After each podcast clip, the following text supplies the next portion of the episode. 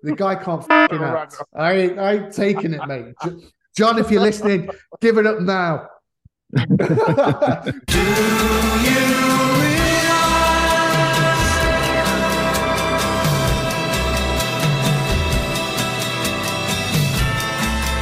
We're floating in space. Do you realize that happiness makes you cry? Do you realize? Hello and welcome, everybody, to another episode of the Empire. I am the co-host, Matt, and with me, as always, is my close friend, the nearest and dearest. It's Tim. Before we introduce our specialist of guests today, Tim, how are you? I'm doing great. How are you? Yeah, I'm all right, mate. I'm looking forward to speaking about this one, which is a nice surprise. Let's put it that way. Oh, I'm excited for the surprise. You and me both. Oh, and that little chuckly wuckly in the background. Yes, everybody. Brian, not Bryden, Brian. It's Brian. Let's put that to bed and say hello. Good, good. As long as I know who I am, that's all that matters, mate. Don't worry about it. Self-awareness and self-identification. What have you been up to since we spoke to you last? Cool. Been round the world and I can't find my baby. Maybe he just wasn't that into you. I don't know. I mean, I'm kind of getting less into you being on the podcast after that. Yeah, I think Lisa Stansfield just propped into my head there. But no, good. Work. But yeah, loving it. That's all anybody could ask of you, Brian. Well, also, I'd ask you to be your usual charismatic and charming self. That's probably all I can ask of you. But the rest of the world, they don't even need that, mate. They just need you. There you go. To start with, I thought you were going to do the P. Diddy version of that, or as he was known at that time, Puff Daddy. No. To be fair, that was a good sample, wasn't it? That round the world one. Being around the world and or something like that. Well, it's funny. I was just watching something online, as you do these days. They were interviewing Sting. He's virtually got to pay $2,000 a week for the rest of his life on that. He didn't ask permission, did he? I actually feel like, I mean, not like racially profiling, I suppose, but I feel like we got the versions back to front there. If there was anyone on this podcast that was going to start singing Lisa Stansfield, I would have probably said Tim. But after that, it was going to be me.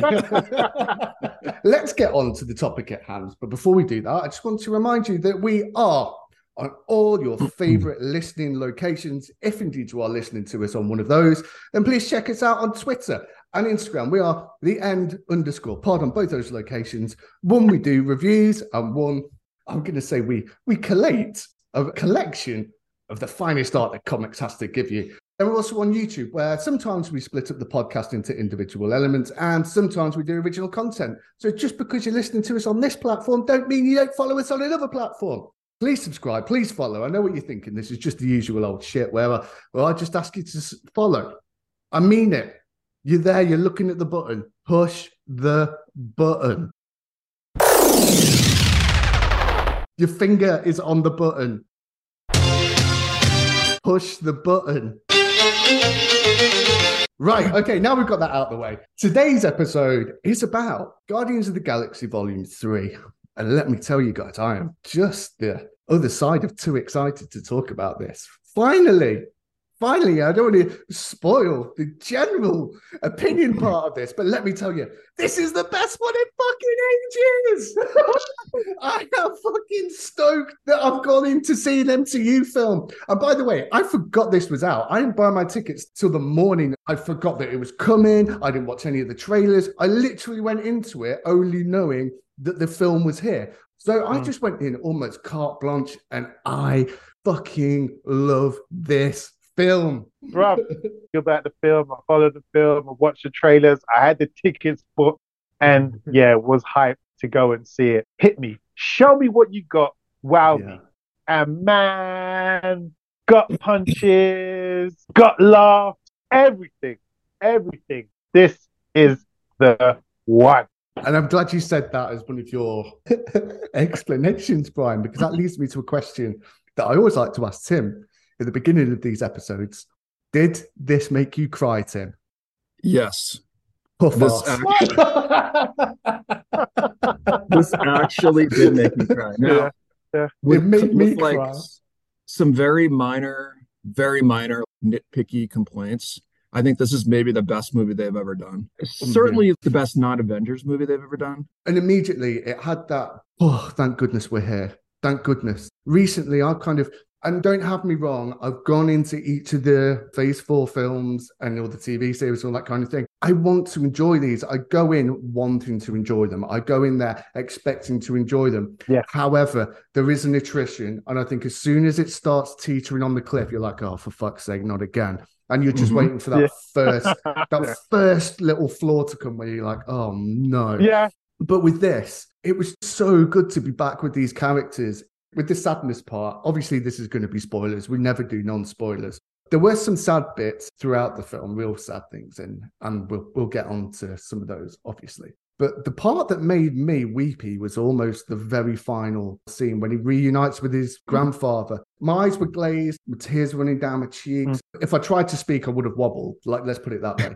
That's good direction, bruv. One of the things that we all take for granted as humans, every time someone hugged each other, you felt it in your chest. As you said, when he met his granddad, wow, I'm here now. Oh.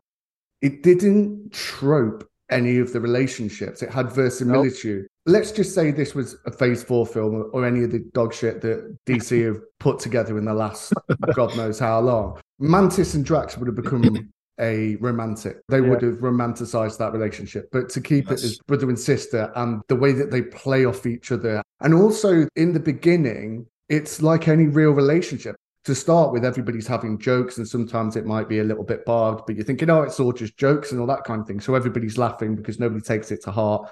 Banter. I'm not a fan of banter, by the way. I think it's just acceptable bullying. However, banter's bullshit. It's like picking on someone that everyone allows it. Different point altogether.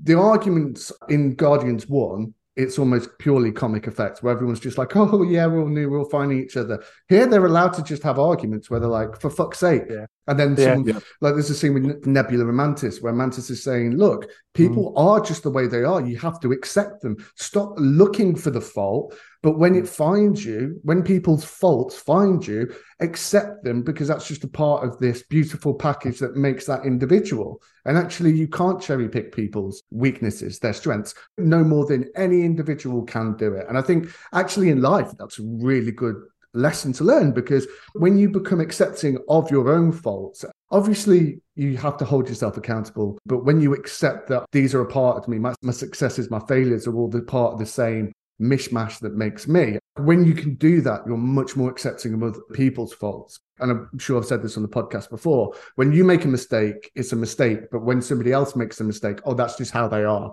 Do you know what I mean? Did you think that the violence, how visceral the violence was? There's one specific early scene where we first introduced to Adam Warlock. You felt the punches. You felt that the heroes, there was again, verisimilitude to it whereby each punch was being felt like, and I was wincing. And you got the real strength of Warlock at that point as well. You could feel the speed of Warlock, the power. It's all in the direction there. It's like so excellent. And Matt, when you said the violence of it, I didn't even think about that. When I think of this movie and violence, I'm thinking the emotional violence and the flashback scenes. Yeah. There's so much genuine emotional trauma in this movie. It's such a departure from the typical Marvel movie. With that, in their heavy-handed way that Warlock was introduced, the physicality that he made me almost concerned of how powerful he was and how James Gunn, the scriptwriter, how do you give the Guardians any weight? How do you give them any purchase in this film with the physical conflict? It really took me aback. What an introduction. Yeah. What the hell? Who can stop this guy? I have to applaud Marvel. Every single flying character does not look the same. They're not, you know, because they did with Icarus in Eternals was amazing. This looks plausible. And then comes Warlock. Phenomenal speed and the power at which this being was moving at. Visceral. Put some marker down early on. We're not fucking about in this one. This is going to be a powerful, a direct, almost kind of mindless threat. Even the way that they infantilized him, it made him more threatening because there was a lack of thought in the way that he did attack. Yeah. You're talking about like the verisimilitude of the film. It didn't have the typical ramp up of a rising action, then some big battle scene. They throw us immediately into mayhem, which gives it that feeling of, oh shit, Matt, you're saying like, we're not fucking around, but also like, this is unlike any Marvel film. Like there's not a typical story arc here. Yeah. You're thrown right into it. Yeah, and the opening set pieces are usually to show where the status quo is. So the one that I'm immediately thinking of is Civil War starts, right? They're in Lagos in Nigeria. Is it Nigeria? Wherever it is, right? And they're showing how their teams come together. They've been together for a little while, the same thing that they do in Age of Ultron. But we have a very calm, very relaxed, and then boom, it just comes in. And it's not to show this is where these guys are now. That is shown with the rocket scene, but then it's very quickly snatched away. And it says, this is what you're going to have to deal with in this film. I just want to emphasize how emotionally resonant this movie is. As a matter of filmmaking, it's crazy. And one general thought is that how well this movie surprised me, because I had no idea really until I watched 2/3 of this movie, how Gunn has been setting up Rocket as the emotional center of this franchise the entire time. And that was a surprise to me. I didn't watch any of the trailers going, and I knew nothing about this movie. I figured we'd have to get some backstory on Rocket, you know, ultimately in this final volume, but I didn't know that he was going to be the center. And I didn't know that he was really the center of the whole thing the whole time. I thought it was just like very surprising and just a beautiful film in that way. Almost with some irony, the MCU has kind of been chasing its own success, the way it presents its films since the first Guardians. Really, it's been with a diminishing return or diminishing level of success ever since that first Guardians film. And that we have a podcast to record this week about the best and worst comic book adaptations from the year 2017. And when you look at that, it was really starting to separate. We had Logan, Deadpool had just been before, Guardians of the Galaxy. We also had Winter Soldier come out around that time. And from listening to podcasts and from researching it, it's really quite strange how at that point, people were all saying, we don't have superhero films anymore. That's the base of it. But yet we have this spy, we have this space opera. And slowly but surely, it's become very blueprinted. Everything has the Marvel humor, which pretty much originated from this film, the very purposeful humor. I know the acquisition of Fox by Disney, which I still think was a horrible idea. The lack of competition, for one, the lack of differentiating identities of different studios. But we've kind of iteratively chipped away at these until we have a very generic films. Like I said, they've also been chasing their own success. And for this film to come in and go, this is what you were chasing. Because this does, as you said, the tragedy and the levity and the sense of realism that you have with both has been lost in the MCU. That blueprint, he has got the mind to do that. He's got the energy to do it. He's got a vision. Most importantly, he has the ability. There you go. Mm-hmm. Everyone in the world who has experienced Guardians of the Galaxy Volume 3 will be clamoring for something that's equivocal, and there will be nothing. Restore the Guardians. Oh, no, no, please don't. On that, Brian, thank you very much for leading me to my next point. When you think that he was going to be the head of the cosmic side of things, when he was fired, obviously they didn't progress with that role for him. When you think of the 4 consecutive films where you had Thor: Love and Thunder, which was a completely dysfunctional space opera, very much in the styling, but failed miserably. Quantumania, which while wasn't extraterrestrial, it was like subterrestrial almost, but it still had that fit. We now have this, and the next one up's the Marvels, which again is going to be space-based. It makes me wonder what these 4 consecutive films might have been or could have been had Gunn had his creative DNA, his fingerprints in this continuation of films. There's definitely superhero fatigue. A cinema friend I watched it with, and the cinema was empty. Really? You know, it's not even half full. And that happened with Ant-Man as well. Spider-Man, that was heaving. Everything since then, you can get a ticket, no problem. I feel like this one transcends superhero fatigue insofar as they made a really good decision, which is let's separate this entirely from the continuity, separate it from the ongoing story. This is a standalone movie about a very discrete thing that comes up. And that was a really good decision, I think. I think there's two factors here. I think after my cousin caught up with all the Marvel stuff before Infinity War and Endgame, he said that was the end of the story for him. He'd invested his time, and now there was an ending. I also think that it's not necessarily superhero fatigue, it's mid fatigue. They've been crap. That's the problem. Mm. There's a Super Bowl every year. There's a Champions League final every year. Nobody's got Champions League final fatigue because, true. Because there's still the event of it. I know sport's different because it's not scripted. Although sometimes, Brian, you could argue that it is stranger than fiction.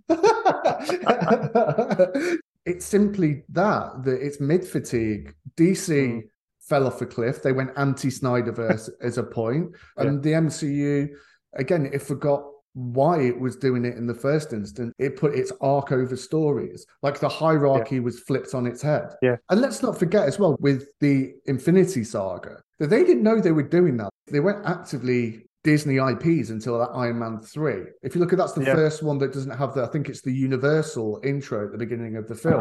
Right. So all they knew is they wanted to arrive at the first Avengers film. That's all they knew.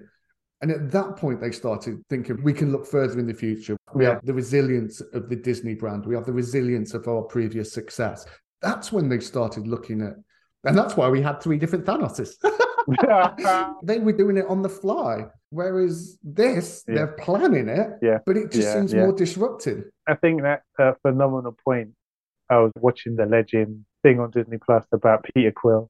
He's just an everyman. He built up so much emotional pillowing or cushioning with Gamora because his mother was taken away from him at 8 years old. And then he was abducted. He's the kid who's never learned to deal with his emotions. So with Thanos, that's just him being an everyman. It's funny you should bring that up because James Gunn, now that he's cut and dry of Marvel, he's actually said afterwards he never wanted Gamora to be killed off in that film. And also the way that his path for Star-Lord, the writers for the two big Avengers films, Marcus and McFeeny, I think it is McFeeny, something like that. Footnotes. I could have done some research by him. For the Endgame, but that ain't the type of podcast we are, people. But yeah, he said he didn't like the way they handled Star-Lord in that instance. Yeah. That wasn't Star-Lord's path. In the most general sense, how did you think the CGI was? I thought it was awesome. Maybe I was really into the film, but I thought the flashback scenes with the animals, I thought was like, looked great. His buddies like Lila, and then I forget, I don't think I caught the other two. Floor and Teeth. Okay. Yeah. I thought they looked amazing. I thought especially the animals were really, really cool. And I thought Warlock was, all that stuff looked great. I didn't have any problem with it. I saw it in 3D, so maybe that was a little bit different. So it really popped. You know, the corridor fighting scene. That was incredibly impressive. It had that John Wick look about it, the way it switched point of view quite frequently, rotated with the movements of the characters. That had to be all CGI, didn't it? I think so, yeah. That was massively impressive. And Rocket, scintillating, the skin planet, that looked brilliant. However, well, let's put it this way. In the way that Quantumania, you never felt there was anything off screen. There was never anything over the hill. It's kind of like the green screen was too close. This made me feel like I am in a living, breathing world, especially with that space planet where I had pubes sticking out and all that kind of shit. That was amazing. However, I don't want to turn a positive into a negative, but because this is Rocket-centric, that they ploughed a lot of man-hours into Rocket, and I think by comparison, some of the other moving characters didn't quite hold up. There's an instance in the first flashback where it goes from Rocket's young eye to his current day eye, fading in and out, the close-up of the eye. Astonishing. I've never seen anything look more natural or realistic from CGI. However, some of the other bits by comparison weren't quite there, but it's certainly a massive step up to some of the shit we've seen recently. What did you think to the level of animal cruelty in it? Because there's been a debate online. Do you think that it went a step too far, or do you think that it needed to be done to provide insight into how horrible an individual, how bad an actor the High Evolutionary was? I think the latter. I thought it was extremely resonant. Obviously, there's no animals harmed in this, but the depictions were grotesque, you know? Yeah, I mean, truly. It's almost like an animal death camp or something like that. I can see how it could upset people, but I mean, you know, that's the point. The flashbacks were the emotional. Well, I wouldn't, now I'm taking that back. I don't think they're necessarily the emotional center of the film, but they were extreme, to me, very resonant. It was horrifying to watch. Yeah. The flashbacks, maybe misquoting this, but there's an 87-minute film there in its own right, because the film was almost 3 hours long. I love the interplay between the current day and the flashbacks. We spoke to Dennis Hopeless about Heart Eyes, didn't we? And spoke to him about his writing technique and the way that his is almost conversational in the way that a chorus and verse is in music. You have the almost serious notes of the verses and then the upbeat choruses that can come in, and all there's like a setup and a release, the capture and release, of course, and verse. And I think what this did really well was if there was a heartwarming moment in the flashbacks, it would be brought into a tragic or a desperate scene in the current day. And likewise, if it ended on a tragic or desperate scene, then it'd come back to the Guardians where it would be a very punchy, upbeat scene. It's kind of one of those whereby the best editing you don't realise. Now, the interchange, the editing was incredible because I usually can pinpoint with almost pristine accuracy the part of the film where I can tap out and say, I know this is going to be the P sequence where everyone's standing around talking about what's going to happen and where they're going to go next. I sat there for almost 3 hours. Fuck, I can't wait any longer. I've got to go for a pee. And that is a testament to pristine editing. The interchange kept you interested, like continuously kept you interested.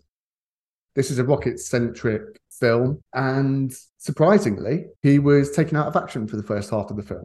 It was strange how present Rocket was, but yet he was passive for the first half of the film.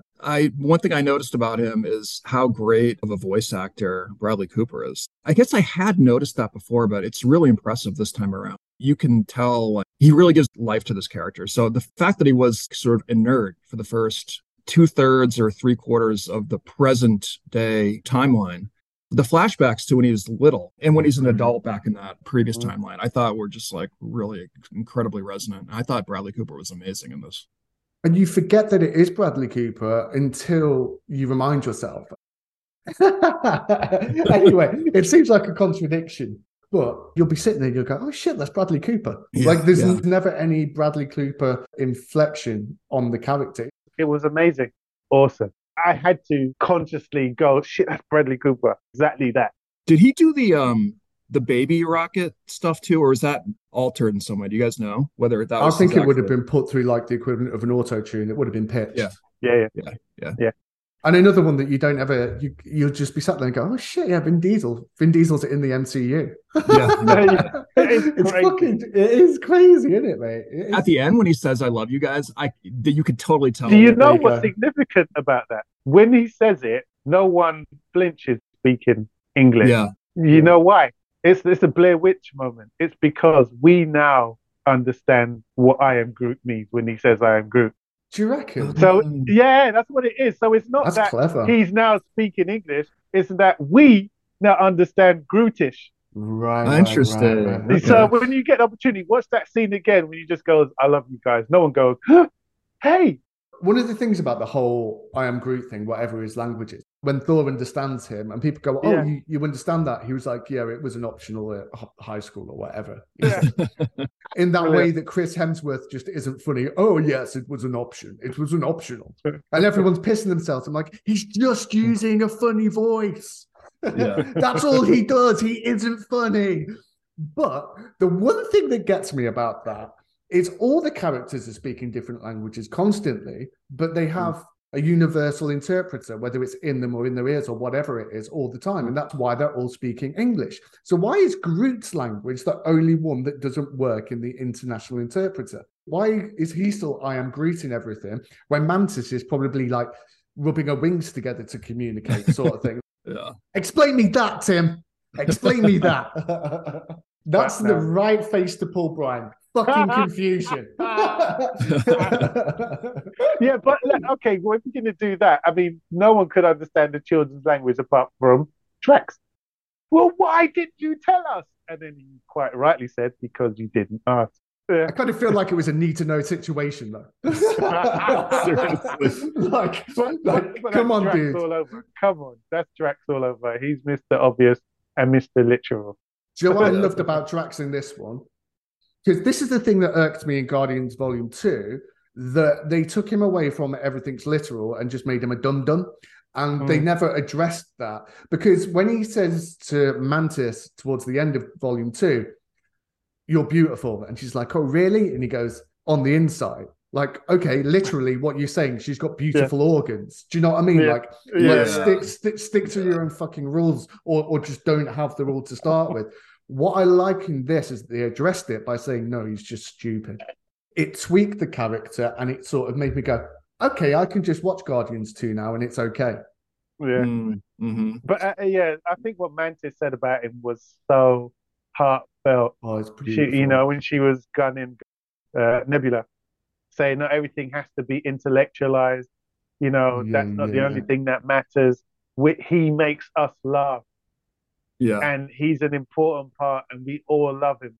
Fuck, he does. Fuck, I do. Just agree with everything that she said. And when he has a heartfelt or somber moment, I feel like the Drax moments are the most powerful. He's this physically strong, the most physically empowered person. So then when he becomes mild and introspective, it has these real, clear, emotive, sensitive moments. And because of that juxtaposition, they always hit me. Well, I wouldn't say more than the others, but they seem more pertinent. Mm-hmm. And let's face it, Drax and Mantis together are just so adorable. They're great chemistry. I mean, Pom Clementi F, I buy into it. If I was to watch her in anything else now, I wouldn't be able to separate her. Like, she is Mantis. Yeah, yeah. She's so good in that role. Dude, in the Christmas special, when she's gone all forward, she's almost insect-like, and she's sort of scurrying after him. I'm like, no, run! And there was an element to that in the hallway battle where she was expediently just kicking ass. Because you forget, really, that these are the best of the best. Like, we have a lot of superheroes, and these are the guys that are the best, and they're the ones that have the staying power, and they're the Man City of superhero teams. They're the guys that always fucking win. Do you know what I mean? Even when they go a goal behind, we'll let you celebrate that goal, but don't worry about it. We'll be back. Yeah, we'll be back, mate. What's that, 0-0 at halftime? Wait till the second half, motherfuckers. Do you know what I mean? That was good. That hallway scene was, these guys know their shit. You should have known better. Amazing. It's amazing. And I loved the evolution of Groot from what we had in the first film, which I know was a different Groot, and this is the son of Groot kind of thing. To see him going from a sapling to when the first post-credit scene, when he's giant, towering, because he again at this point he was kind of like the steady Eddie of the group. He was, what do I need to do, how do I do it? To see the playfulness of baby Groot, and then the stubborn contrary teenage Groot to this, and then to see him fully realized in the final, a thoughtful character progression. And you touched on it, Brian, but James Gunn is so good with characters. Yeah. I want that toy with all the guns. Like, it's fucking phenomenal. That was sick. Yeah. That was fucking amazing. Ridiculous. It's ridiculous, but wow, it's just amazing. Like, everyone had their art. Everyone. And also with Groot, if they'd have kept the original Groot, they've already portrayed him as a bit of a dope in it, because he would have been like a really old. I imagine anyway, he would have been like in Illy's human ages, would have been really old. Yeah. So he's already got these burnt-in instincts and burnt-in tendencies. Whereas when you recreated the character, it gave you a lot more. It gave him more agency. He wasn't a sidekick. He wasn't a comic relief character. He was allowed to progress from that because James Gunn kickstarted it in Volume 2. In Volume 2, when he was saying stuff and Rocky was like, oh, that's disgusting, and like, ugh. And now I don't think he said anything that people were like going, no, we can't do that. He was really sensible, actually. And even what he said to Adam Warlock was like, why? I tried to kill you. Everyone deserves a second chance. If you had a favorite character in the Guardians, you'd be questioning who that favorite character is. Yeah. Right now, everyone had phenomenal lines. Beautiful and amazing one line. You mentioned Gamora a moment ago. Yeah. How do you feel James Gunn dealt with the situation at hand? Loved it. The reality of her actually getting the opportunity to find out who this motherfucker is and why could any any version of her even love this guy? How is that possible? Even when she applauded his killing, his cunning, his ability to actually do what he says you're going to do, and they ended up in that cliche scene on the floor, there was no kiss coming. Yes. And tellingly, so when Adam Warlock saves him, like, no, he's not Princess Leia. Let's bring him down. And they all hug him. Such a powerful moment. And you're like, beautiful, beautiful. Go on, Gamora, do it. Do it. And she does exactly what she did at the end of Endgame in that deleted scene, if you haven't seen it yet. She just exits stage left. Yeah. She just walks off. Like, I'm not involved. If you think about it, is that enough to change her? Possibly. But if you think about it in terms of time frame, it was what, 72 hours? You can't change your whole being in that time.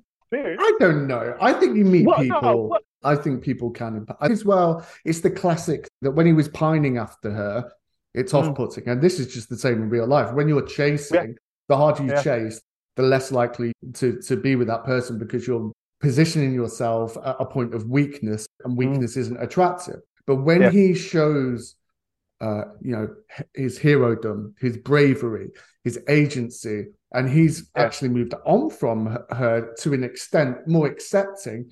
I think there is through flowing whereby Gamora is at a point, she understands the situation, and they could have played it for laughs the whole film, but they didn't. They had the one gag in the spacesuits, which was great. Even in that, she's probably been quite aggressively pursued at this point, but she's kind of like, look, I'm just not your Gamora. And he's like, well, as you said, if a Gamora can be with me, you might be able to if you allow yourself to. Yeah. And she's just like, look, Quinn, because it's Quill. She goes, okay, whatever. I'm just not your Gamora. And I think she handles it pretty well. She's written as somebody that is emotionally intelligent, emotionally aware. That doesn't prevent her from being involved with the Guardians. She understands the history that was there, at least for Quill. And I loved that she was a Ravager, because where else would she be at this stage? Yeah.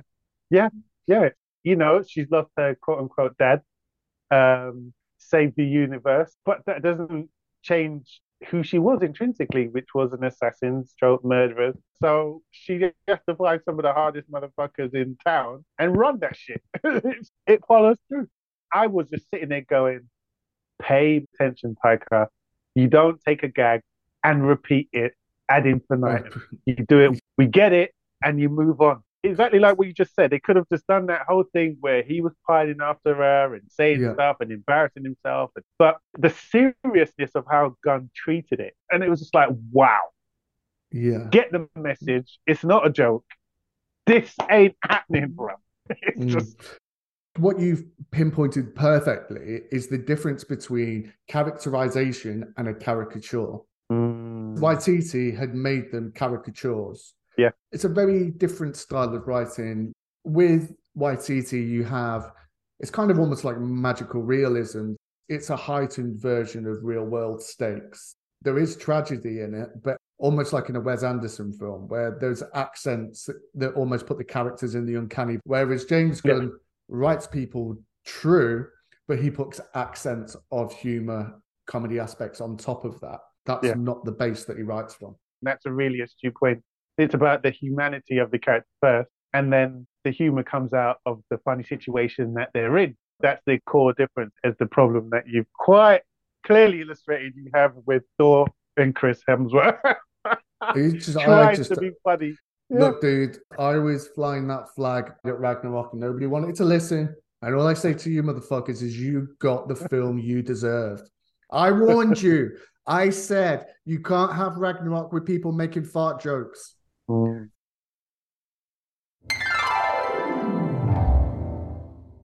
what everybody doesn't know is we just had a little comfort break. So we're going to pick it up now.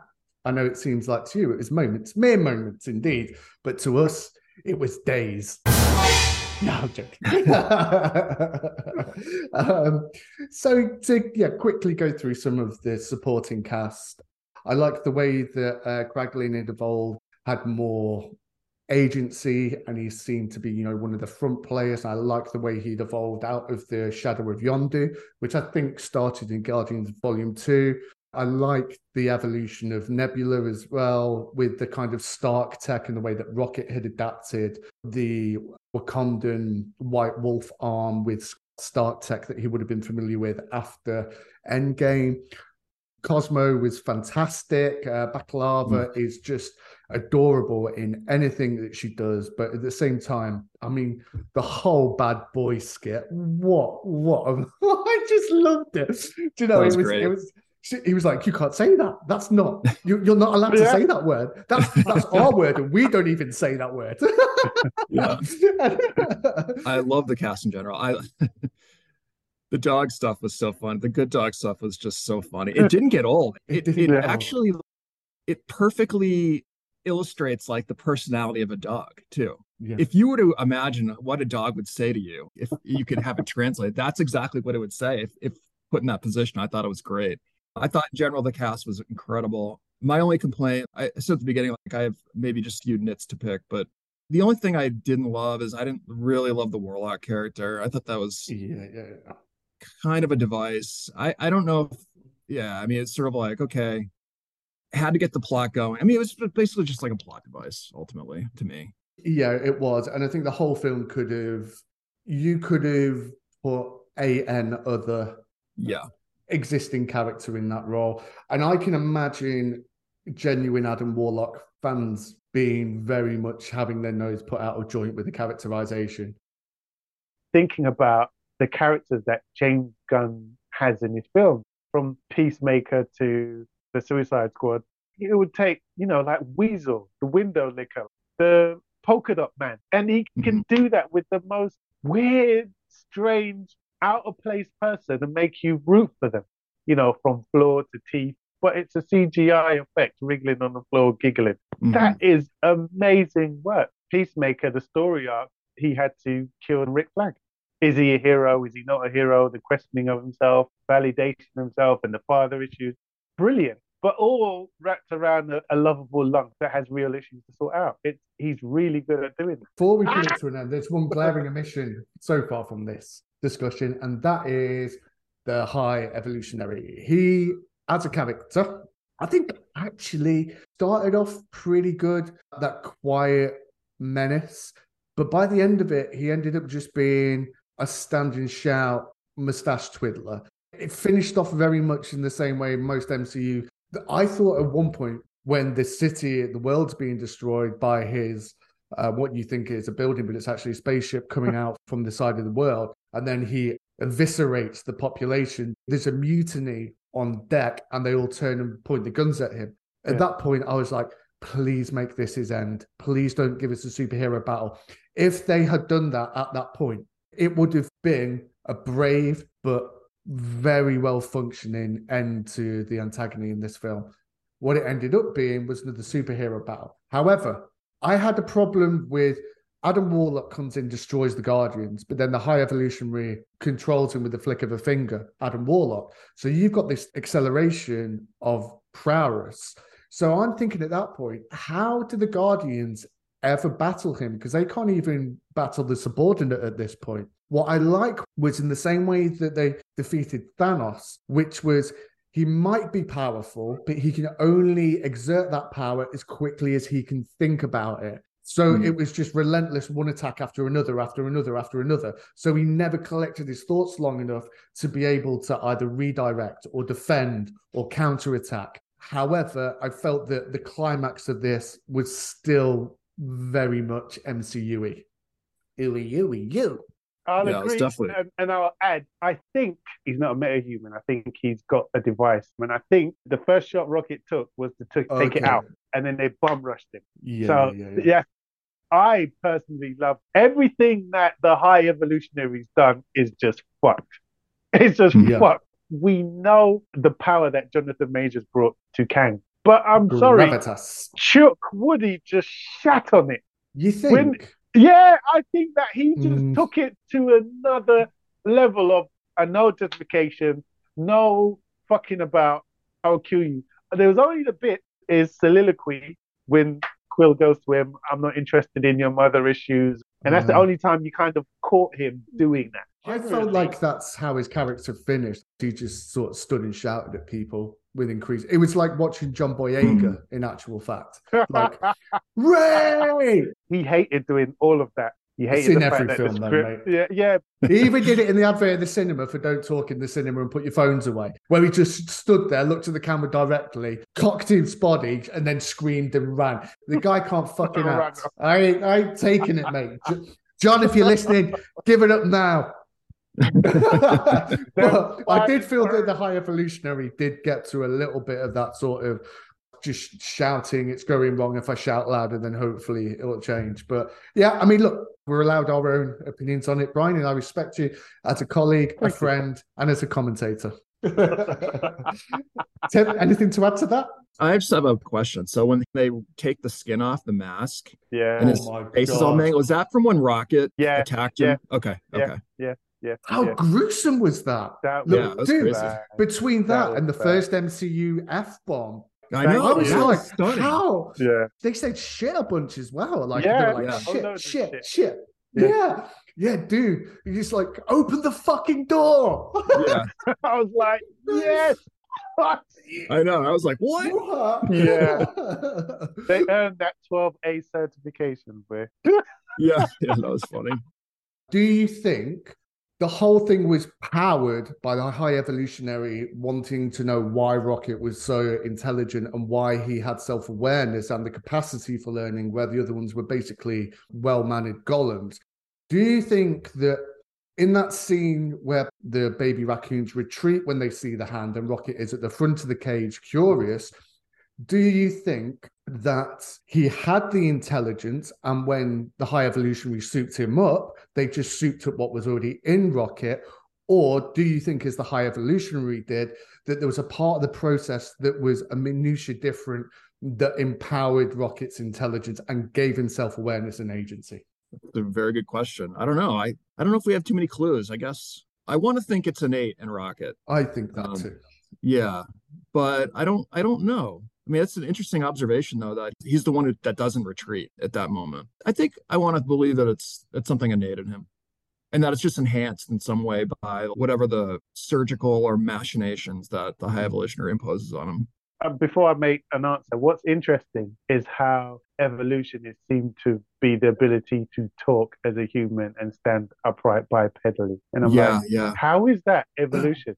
There's a genetic switch called FOXP7, which appeared in multiple species all of a sudden, which was the genetics to be able to speak and to be able to produce vocal cords and to have the additional intelligence to communicate through sound. And it's a really mysterious one. It's part of the reason why I don't actually think evolution, I don't even think Darwin, this whole survival of the fittest, I think it's been misquoted time and again over its course of like 200 years or whatever, however long Origins of the Species was. And I don't think even he believed in evolution as it's being portrayed now. I think there's a lot of anomalous creation of genetic code across multiple species. Like the eyes, for instance, eyes generated roughly about the same time in over 20 different instances in different species. So we have these massive jumps. Now that is against the whole idea of survival of the fittest. But the FOXP7 gene, when it appeared, was one of those evolutionary leaps that happened almost simultaneously through multiple species. Science, bitch! I'm loving that. I'm loving that. We have the High Evolutionary among us. But to answer your question, I'm taking my lead from what was in the film. And when Lila said to him, it's not yet your time, but brought by the High Evolutionary, he's guided by the hands that guide the hand. There is a deeper thread to this. Is it another celestial? Was it ego? Who knows? I felt the soundtrack was a bit ill-fitting, narratively blunderbuss. When I heard Radiohead's Creep, the acoustic version of that, I thought, great, if we're doing 90s, let's go with 90s like Captain Marvel did. Sometimes it felt like flicking through the music channels. It felt forced. There was no need for a song to be at this position. And also, how do you go from No Sleep Till Brooklyn, from Radiohead Creep, but then we're going back to a 70s banger, pop banger? Yeah. Agree completely. Almost like a parody of the original soundtrack approach. Constantly getting these songs. It didn't even bother me, like the schizophrenia with which they bounced back and forth between different eras. It was just like, we don't have to constantly have music going. Yeah, I agree. Yeah, it was a bit jarring. what if you don't know that music? What if you don't know the Beastie Boys? What does that say? Mm-hmm. You know, it does all those kind of things. Yeah. Whereas if you do it like once or twice, great, but there's no need for it otherwise. And also, whenever I hear Moon Age Daydream now, it immediately makes me think of Guardians of the Galaxy. There was no, oh, dude, I fucking love Bowie so much, but let's not go down that. Okay, final one.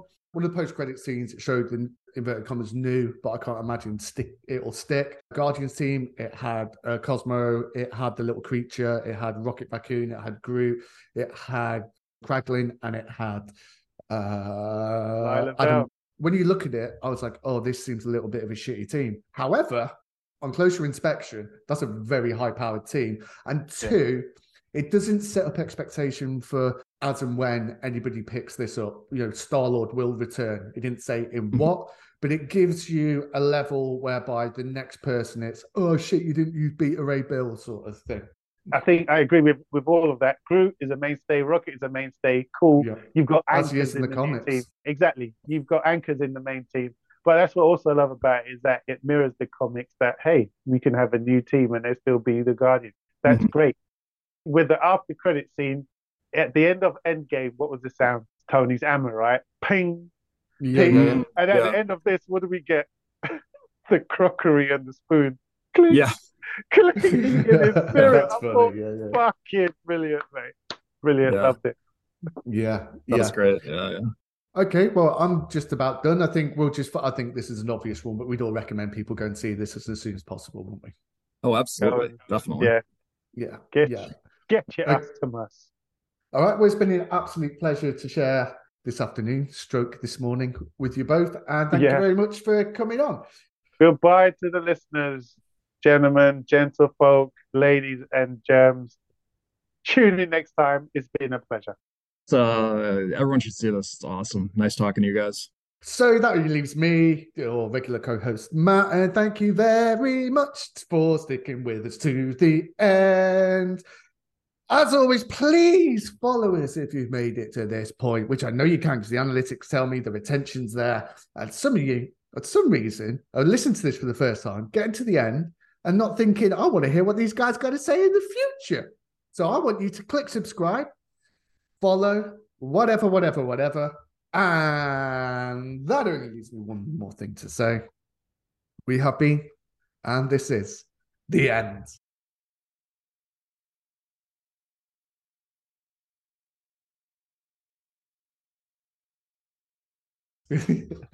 I love that.